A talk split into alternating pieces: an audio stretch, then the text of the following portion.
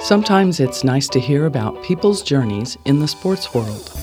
We've developed this podcast to host folks who've experienced life through that lens, to let them share their stories.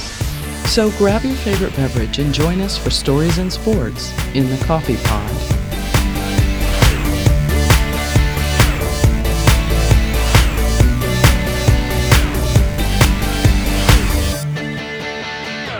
Today on the Coffee Pod, for local sports stories, we have Toddrick Gotcher, who's joining us today, which is awesome because he's really, really busy guy. I think this is maybe the fourth or fifth time we've tried scheduling this, and luckily we finally got it to work out this time.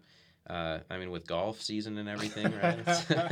It's hard to manage that a little more, brother, right? Yeah, I mean, golfing has become a very attractive sport for me. So you actually picked it up pretty recently, right? Yeah, I just picked up the clubs and got out there because I know in my profession that I want to get in, it requires golf. So it requires golf? Yeah, because I want to get into fundraising with donors. So that's how you make deals and things on a golf course. So I'm just trying to start that right now and see where that goes. That's great. Well, yeah, we'll get into that later. I didn't even know that about you. I mean, that's awesome.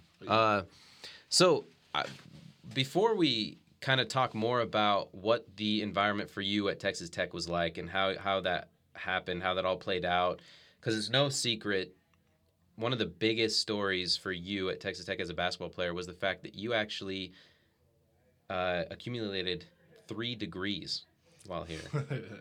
It's beyond impressive. Seriously. And you really, really took advantage of your time here at Texas Tech. So that's mainly what we want to talk about. We want that to be the focus. But before we get to that, I kind of want to talk about your upbringing, kind of what path you took or what path was given to you that you took advantage of to get to this point in your life. Like, where did it kind of start?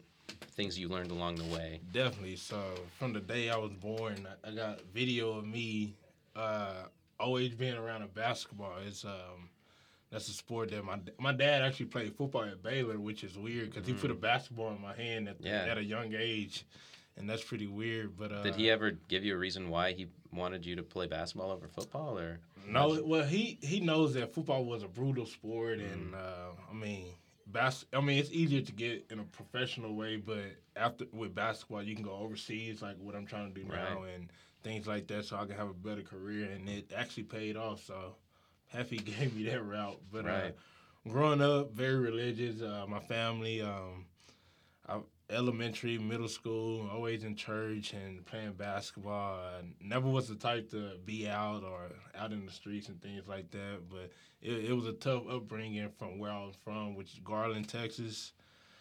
It's a lot of bad things in that area, so I'm just glad I made it out and got to college, and after that I tried to use every resource I could to get out of that and not go back to it. So. Gotcha. Yeah, no, and it sounds like you certainly did. I remember we had talked previously, and you'd kind of mentioned the influence your grandma has on you, especially from a religious perspective, and trying to be that unique person. Yeah, she always told me to reach out and be different. Don't be like the others, because from my surroundings, there was always trouble around, whether it's on the streets, off the streets. So she always told me to be different and always go for your goals. Now, along the way, and this isn't exactly subject related, but I'm just curious. Did you receive flack for that growing up? Was that kind of hard? Were there like peer pressure, or other groups that were just like, "Hey, man, you're a nice, cool guy. Like, why don't you do things with us? Why aren't you doing all this?" Always, I always had that influence. A lot of peer pressure with me. A lot of my friends from high school, they didn't make it to college, and I was actually one to make it out. But it was always, "Hey, come drink this, come smoke this," but I never got caught into it. My parents did a good job of teaching me peer pressure and what to expect from growing up in that side of town. So luckily, they did a great job, so I commend my parents. Yeah, no, for sure. That's awesome. And you had also even mentioned, I don't know if you want this to be on the record or anything. I don't know why you wouldn't, but if you don't, we can take it out easily. But you had said to me earlier that you've never actually consumed alcohol or any form of drugs or anything. Never drank, never smoked. That goes along with my grandma saying, be different. So I found that niche and was like, all right, this is my way where I can be different and not be like everybody, because that's what everybody was doing. So let me try this and not do it and see where it takes me, and it paid off. That's fantastic. That's great. So I looked you up, obviously, before we got together, and I was looking at the other schools that had recruited you out of high school, and the accolades that you achieved while in high school were awesome. 3-time All-Star, All-State, things like that. That's great. I saw on the list there were some interesting schools. I want to say USC. Yes. Baylor.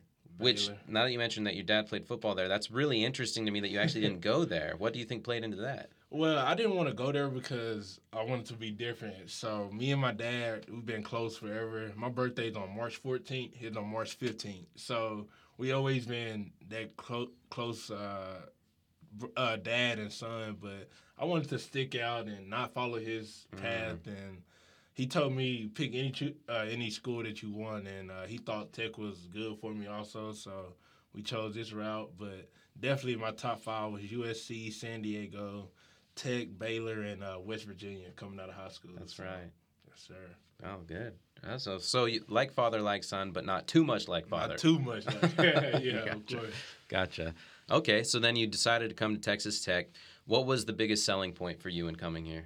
Definitely the people. The people are so welcoming.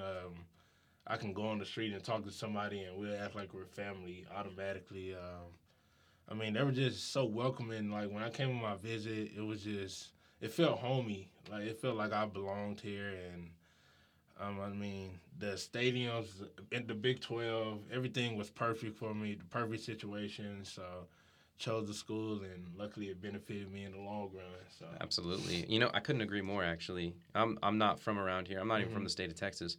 And when I first came here over a year ago to visit, to check things out, I got the exact same feeling. So it's not, you know, just to qualify your statement a little more, it's not limited to star athletes. Right. Because a lot of star athletes in a lot of different locations will get that type of treatment just by nature of being an athlete.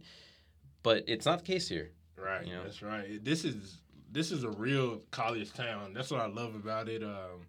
I mean, it's not a big city in my eyes because I'm from the Dallas area, but it's big enough where I can stay out of trouble, get my things done, stay in school. And because Texas Tech is the biggest program here, like a couple of people told me this is their NBA, NFL, because that's what the little kids look up to. So I love it. Absolutely. That's a really interesting point you bring up, right? That's how important Texas Tech University is to Lubbock, you know, and things like in bigger cities that can be overshadowed, and I think we see that from time to time. So you're at Texas Tech. You decided to come here. If I'm not mistaken, you, throughout your career at Texas Tech, had gone through 4 different coaches. 4 different coaches. So what was that like, playing basketball, being recruited by one coach, thinking that happens, life happens, disagreements happen. I lost that coach. It's okay. I got another one. But then that coach, something happened there, and then bam, end up with Tubby Smith in your 4th. Man, it hit me mentally, because definitely I came in thinking I was gonna play under the coach Pat Knight and Chris Beard, which is here now. He the one that recruited me out of high school, and I was like, all right, perfect situation. Then they left. Then Billy Gillespie came, and. That didn't work out, Chris Walker, then Tubby. I think that helped me out mentally, knowing that I committed to the school instead of coaches, because that's what a lot of recruits these days, like, they commit to the coach, and if the coach leaves, now what? So I'm glad I committed to Lubbock, Texas, and Texas Tech, because that really helped me out, and I think, it just helped me out so much. So. Absolutely. I think that's a big statement, too, that there's kind of an inherent culture here that no coach can really tamper with. Right. So maybe unique to Texas Tech, maybe not, but either way, Texas Tech has that X factor that is very appealing to athletes, it sounds like. And you talked about the mental toll, I can only imagine. Plus, you ultimately spent 6 years here, right? 5. 5, excuse me. I noticed a redshirt freshman year due to an injury. Yes, sir. I broke my foot my freshman year.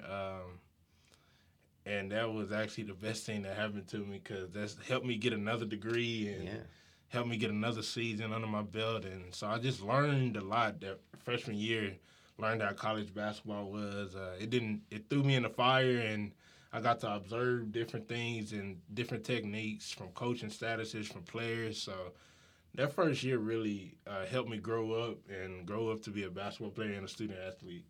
Definitely. All right. And that's even, wow, that even speaks more to that. Your plight is just amazing. The 5 years at one university, 3 degrees. That doesn't add up mathematically. So what happened, everybody asked me, how did you do that? So my freshman year, since I broke my foot, I wasn't playing. My academic advisor was like, take advantage of it. And I didn't know what it meant. I just wanted to come play basketball. I didn't care about academics too much to where I just wanted to get my degree and get out. So initially, when you first came to Texas Tech, you really didn't have this in mind?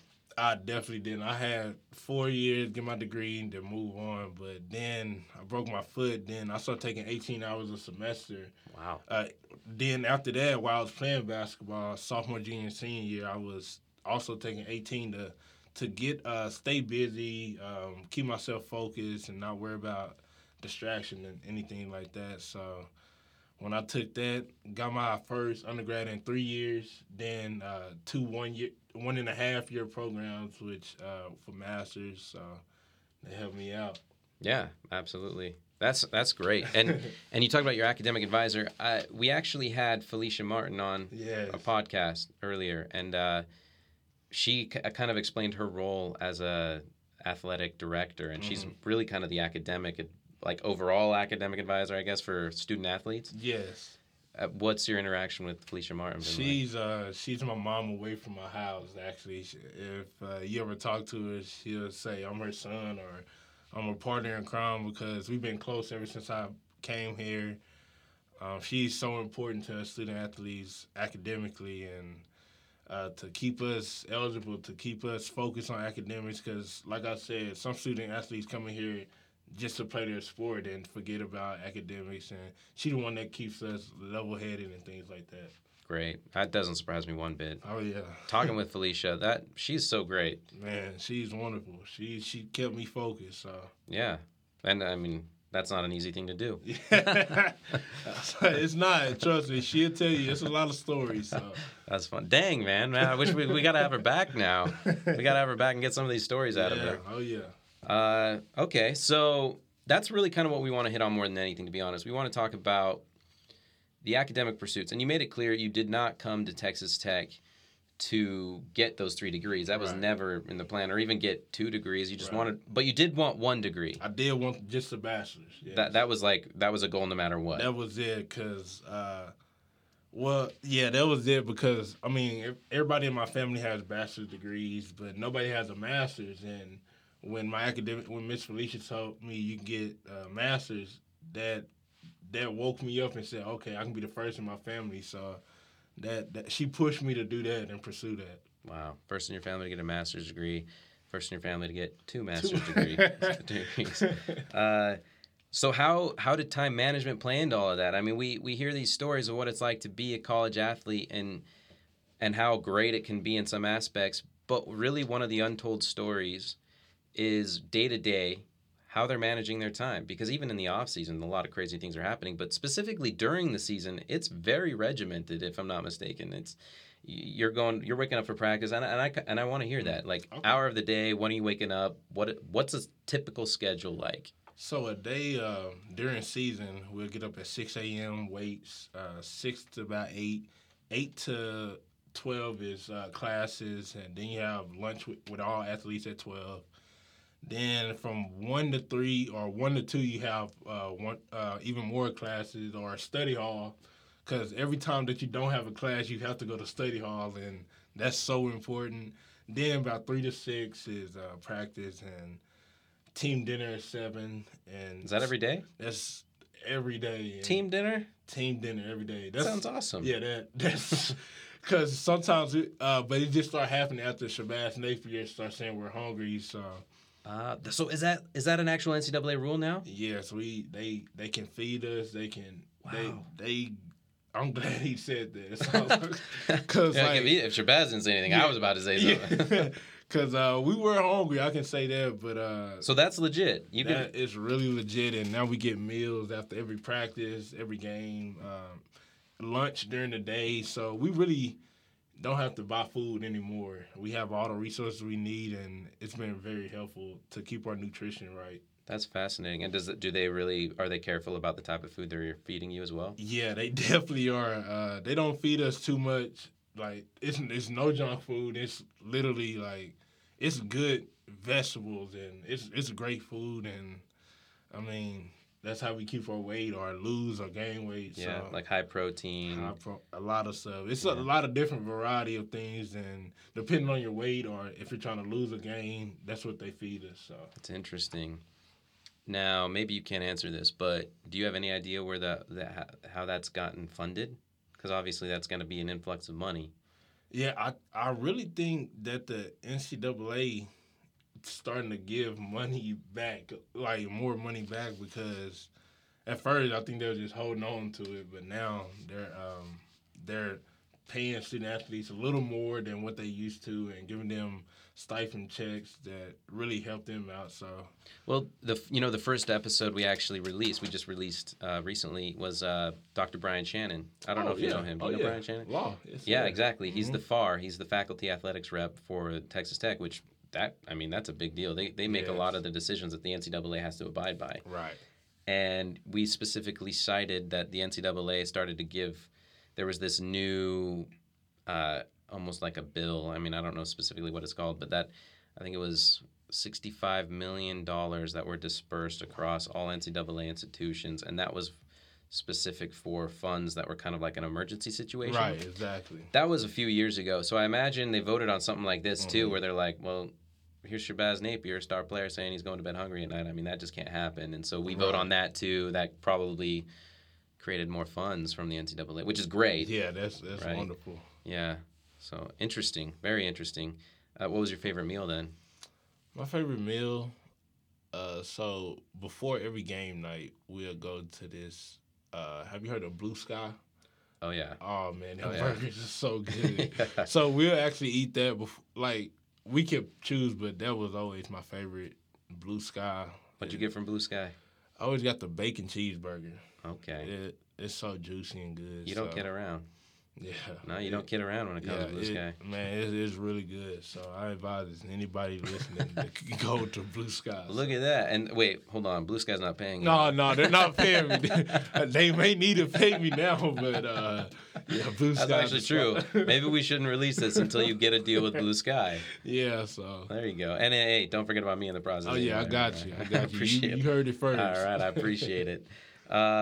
Okay, so time management is obviously a big issue as a student-athlete. I mean, you're booked from day to day. If you're not in class, you're in study hall. Mm-hmm.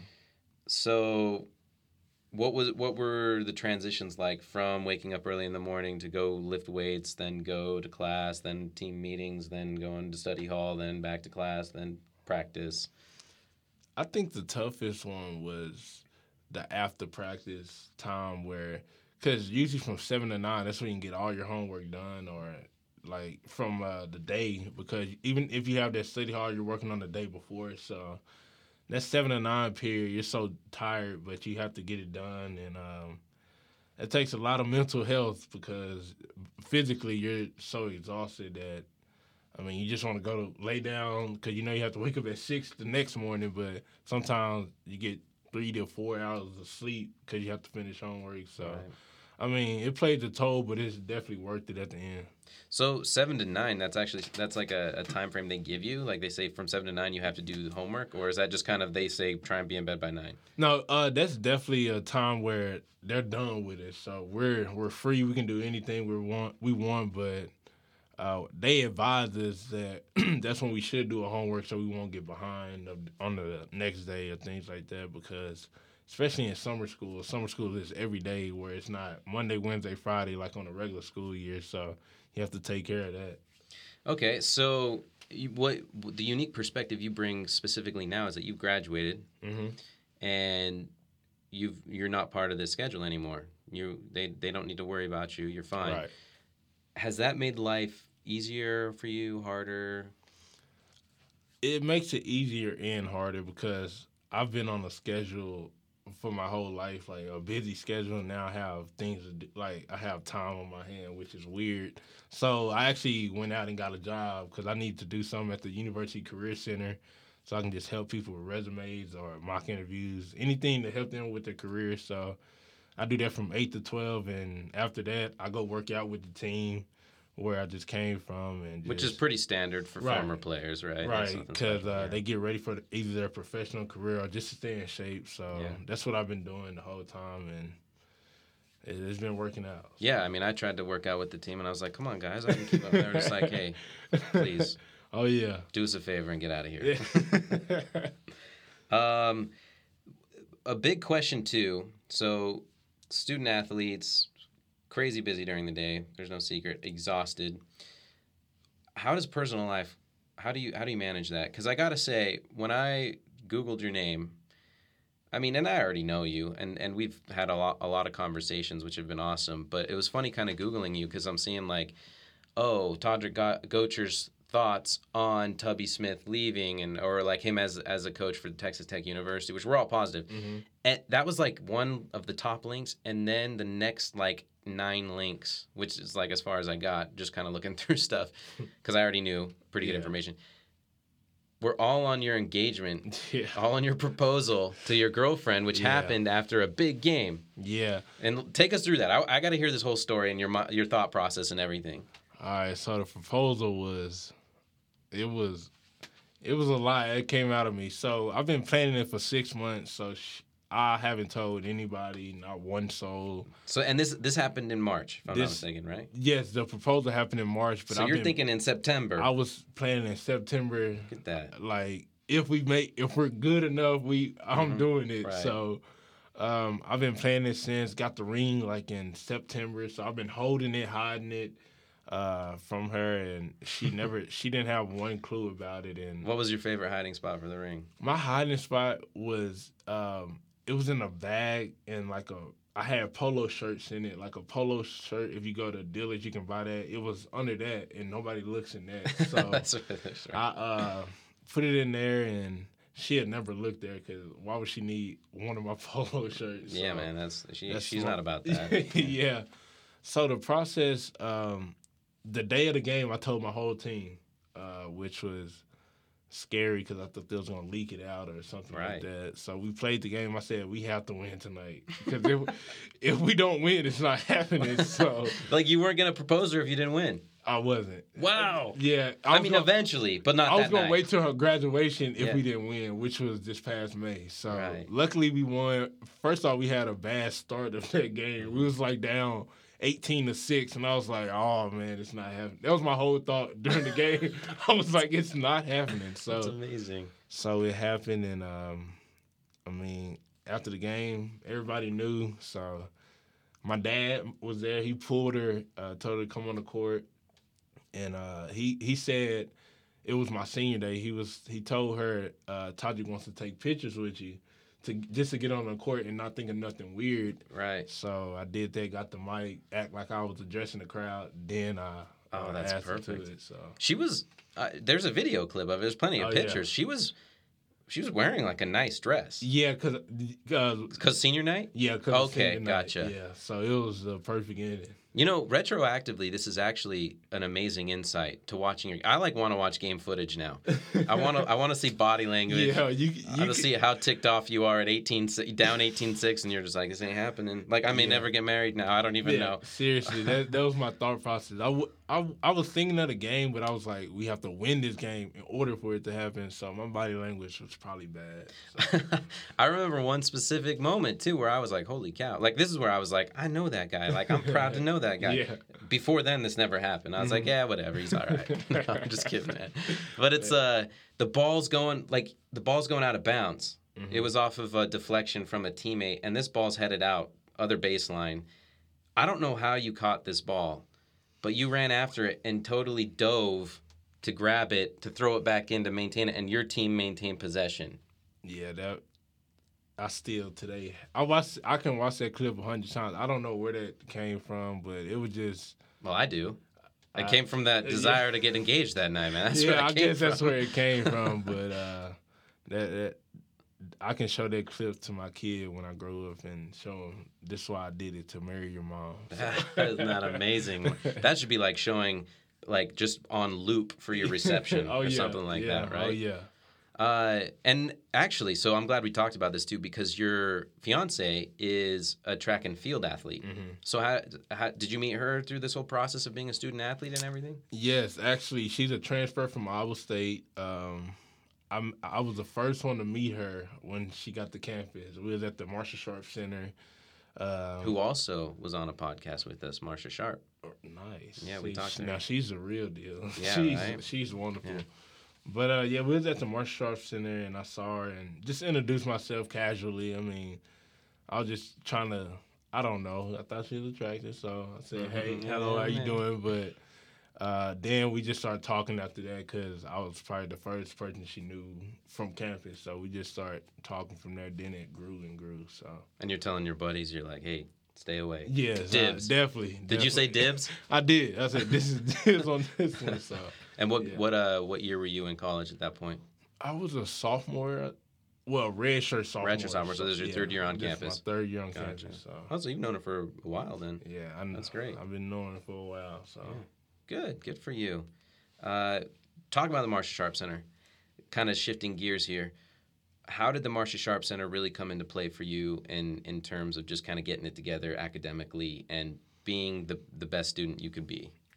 The Marsha Sharp Center really, it made me because I never had a computer in my life, a printer. I never had anybody to tell me what to do academically, like an advisor. So that's the best resource that I have had during my college career, and I always try to tell like my teammates and other student athletes, take advantage of it because it's free. So not everyone does as a college athlete then. No, because I mean everybody just blows it off, but at the end they're gonna need it because you need it. Like I never had a tutor. I mean that's helped me out so much and just taking me step by step through college because in high school. We used to just blow through those classes, and it was easy. But when college, I've never been in a lecture, so now I know what to expect in a lecture, sit in the front and all that thing. So Marsha Sharp Center has helped me and other student athletes out so much. That's great to hear. I mean, that's definitely something we had talked about. That's kind of been a theme for a while, actually, is that because we had Marsha Sharp on here, we had Felicia Martin on here, I don't think we talked about it too much with Dr. Brian Shannon, but Felicia Martin and Marsha Sharp, that was we wanted to emphasize that. And that's a unique aspect of Texas Tech. It really is. I think that's the best thing that I've seen and that I've been through at Tech because that I was in there more than, like, almost equal to I was in the gym. So I loved it. Wow, that's impressive. Oh, yeah. Yeah, and that's something I think makes Texas Tech a special place for all student athletes is that it's really, they make it clear they do not, it's kind of the anti-Kentucky, anti-Calipari stance. And I don't mean to, shoot any or fire any shots their way or anything like that because clearly if their goal is to win championships, well, they're doing great at that. But the goal here at Texas Tech is clearly academic-oriented. Right, exactly. And we see that a lot with our athletes. There aren't a whole lot that leave early. Right, exactly. And that's great. And the Marsha Sharp Center really helps facilitate all of that. That's great. So I kind of want to rapid-fire some questions at you, kind of see just a little bit more into your, not personal life, but more just kind of like your hobbies, interests, things like that. All right. What is your favorite sports quote, if you have one? My favorite sports quote is hard work beats talent when talent doesn't work hard. Who said that? I think it was Michael Jordan. I think. There's so many names under that quote, but that's the one I always see. It says Michael Jordan. Yeah, because I've definitely heard that before. That could be MJ. I'm not positive, but it could be. Either way, it should be, right? Right, it should be. He outworked junior year. He didn't make the varsity team, so yeah. Exactly, right? Yep. The hard work beats talent when talent doesn't work hard. Exactly. Yeah, that's a great quote. So who's your sports hero, mentor? Who fits that category for you? And if there's more than one, by all means, please. I say Kevin Durant is definitely my mentor, even though I don't play anything like him. But he's just so humble and not cocky at all. He knows he's a superstar, but he's just down to earth, gives back to the community all the time, and actually went to an OKC game probably a month ago or a month and a half ago, and I seen him. I couldn't talk to him, but I talked to Russell Westbrook, but I couldn't talk to KD because it's a rule out there, I guess. But, yeah, Westbrook agent, Westbrook flew me out there, so if he flies you out, particularly, you can only talk to Westbrook. So wait, why?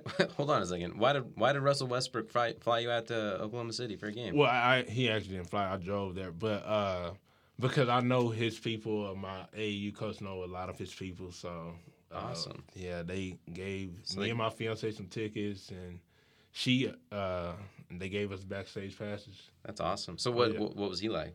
Oh man, he's two total different people. On the court, he's like the yelling and, he's aggressive, but off the court, soft-spoken. Like, it was weird. Cool guy, down to earth. So Stylish. He when I got a picture with him, and he's wearing some crazy stuff. So, I bet. KD, though, I like that you bring that up because I think that's a pretty underrated aspect of who he is, actually. I honestly think he might be one of the best teammates in the NBA. Oh, yeah. I do, too. I'm a little nervous right now that he may leave OKC, but other than that, he shakes everybody's hand. He has a handshake with everybody, almost like LeBron, and, I mean, he's just a great guy all around. Yeah. So you had mentioned how your game you don't model your game after Kevin Durant, newsflash, right? I'm not sure if there's anyone that does. Maybe Dirk, he might come closest, right?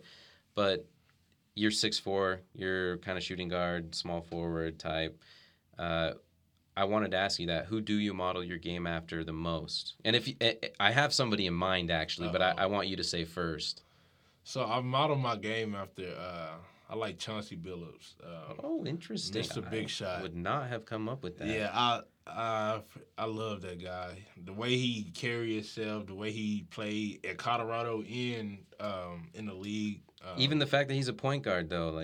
Well, I'm actually a combo point guard, shooting guard, because when I go overseas, I have to play point guard. So okay, I could see that. That makes sense. So he always makes big threes and. That's why he got the name Mr. Big Shot. So I love how he just plays. I was watching a clip of you today. Actually, you did you had a very good point guard moment. I think it was against Iowa State. Do you know what I'm referring to? Yeah, I know exactly. You had the steal, and you're driving down. You had the lane. Yeah. You reached the other your side's free throw line. No one's coming after you. Yeah. And you stop, toss it to your teammate who's coming down, and bam, he throws it down. Oh yeah. And I'm just like. All right. Okay. That's a pretty good insight into your nature of basketball. Yeah. That's awesome. Oh, yeah. So I could see Chauncey Billups in that regard. Honestly, I would never have guessed Chauncey Billups. Is there anybody else that you think you model your game after a little? I'm not sure. It's a lot of guys that I want to be, but I like Ray Allen. I love to shoot like Ray Allen. That's what I'm trying to develop my game to. But I'm curious to see who you're talking about. With point guard in mind, Chauncey Billups actually makes a lot of sense. Okay. I feel like your style actually does kind of line up with him. Mm-hmm. With point guard in mind. Right. I wasn't thinking that. With how you played your role at Texas Tech this year, I would have said, because you were kind of the one that was you're kind of a jack of all trades. You were the one crashing. You were the one slashing, making passes, hitting threes when you needed to hit them. I would have said Andre Iguodala. I like that one. I do, because I can see a lot of people say I look like him too, so that's actually funny you say that. I know he. Yeah. But Iguodala, he does, man. That's a work. That's a good comparison. I wish I had his size. He's 6'7", 6'8", but that's a great. He's a champion. So Oh, and the defense. Oh yeah. And that's another thing too that reminded me of that. Both great defenders. Yeah, that's a great point. I heard that a lot, so. Yeah. No, Iguodala is actually my favorite Warrior. Nice. And nice. I love watching him play. Yeah.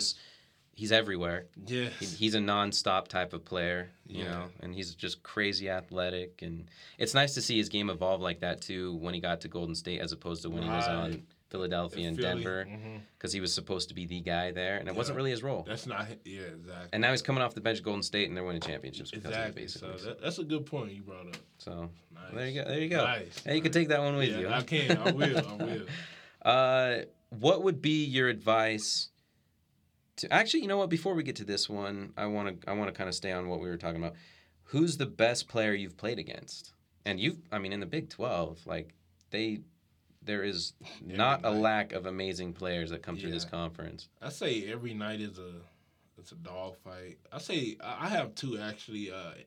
Andrew Wiggins is one played at Kansas, and Buddy Hield obviously this past year. Them two guys can score the ball easily, and they're like you have to stay in the stands and like. Stay involved all game. It's no lacking out. So them are the two. You actually guarded Buddy Hield too. So that really for sure. That's wow. Yeah. That's some insight for sure. Yeah. But Wiggins probably not so much. I guarded him a little bit, but not too much. Maybe like on switches and stuff like exactly. that. Exactly. So. Well, that's interesting. So those two, and they're fairly recent players too. Yep. So great. Okay. All right. So moving on then. To what I wanted to ask you earlier, what advice would you give to incoming college athletes? And why don't we make it Texas Tech oriented and then generalize it? Okay, to Texas Tech, I'll say definitely take advantage of the resources that you have here because not only athletically but in the community because there's a lot of connections you can make, networking wise. And that's where I think that's how I got to where I am now because just making those connections here and there with either professors or oil people from Midland or things like that. It's so many people you can connect with. And around the world, I say, like I said before, commit to the school because coaches, this is a business that we just found out this past year. Like, this is definitely a business and just commit to the school and love the school first, then develop a relationship with the coaches. Okay, great. So along those lines then, with you kind of mentioning like the oil industry out here, right? Like that's a Texas Tech thing. Like if you're at all interested in agriculture, right. Petroleum engineering or anything like that, definitely come to Texas Tech. That makes sense. Oh, yeah. What was your major as an undergrad? Exercise and sports science was my major as undergrad.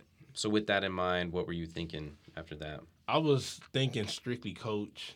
I just want to, like my dad is a coach, so I just wanted to coach, but actually don't want to coach no more, which is funny. So I want to I got my first master's in sports management. Yeah, I wanted to ask you about those two. And that's where I wanted to go with that.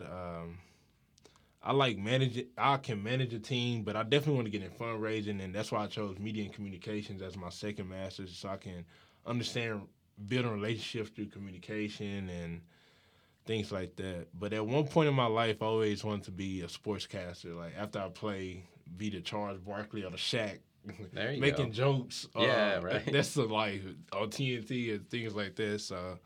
That's definitely a goal. Well, send them this podcast sometime, man. We go on your resume, right? I will. I will. You can spitball with the best of them. End game in mind, you've made it very clear you're thinking more along the lines Europe. You've declared yourself to the draft officially recently, just a couple weeks ago, right? Maybe even just last week, actually.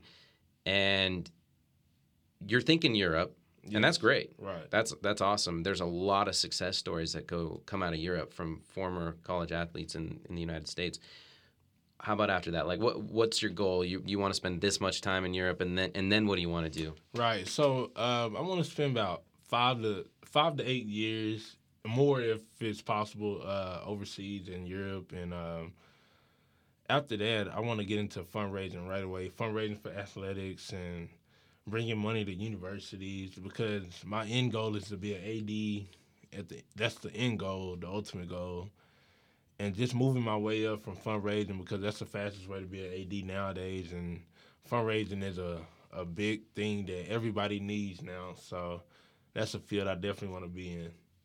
That makes a lot of sense, fundraising, right? Because they make a rule, right, for state institutions, the coach's salary can't come from like government money. Right, exactly. It's got to come from fundraisers, mm-hmm. like from donors. Exactly. So that, and that makes a lot of sense with your degrees in mind. That's great. So how do you think those degrees have helped you kind of establish that future path once you're done with basketball? So actually, my degrees, master programs is really hands-on, which I love. That's really helped me out, get out in the community more and put my skills to work and see where I fit in and fit out. I did a lot of internships because that requires it. So I did internships with the athletic department. I'm working for the career center now, just get in the office and see how that is. So I'm just, I have a plan year by year and just to see where it takes me to develop me for when I come back from Europe. So that's great. Honestly, as you say this, I can't help but think that that's very much in the cards. Oh, yeah. For you, athletic director, that path. Because I hope so. There's so many former athletes that weren't the most famous athletes, mm-hmm. weren't the most well-known. There are so many ADs right now that had experience, mm-hmm. and that's all that mattered. They had the experience, and they played a great 4 years. Some of them maybe went across seas. Right. Some of them played in developmental leagues, and then they came back, and it's almost like the anecdotal experience mm-hmm. from kind of watching from a different perspective is really what helped pave the way for like an athletic director type of position. Yes, and speaking with our athletic director a lot, he's a mentor to me, Kirby Hocutt. He's a guy that really attends to the student athletes. Like, usually at other schools, you don't see the athletic director a lot because he's doing this, but he's always around us and asking, what do we need? And trying to always help us out. So I love it. Great. Well, you got to talk to Kirby Hocutt now and get him. Oh, if you get that. Tell him to get him on a podcast. Yeah, I'll try to recruit him over here. Yeah, man, that would be great. Toddrick, thank you so much for coming on our podcast. Oh, man, I appreciate you having me. This has been awesome having you on. This has been a blast for me. I mean, this is like I can't believe this is just like part of the show. Like I just like it's I would do this on my own free time. Man, I appreciate you, man. We have to get on the golf course again one day. Right? Yeah. I'll be back. And then we'll hit the links again. All right. Thanks so much, Toddrick. Thanks.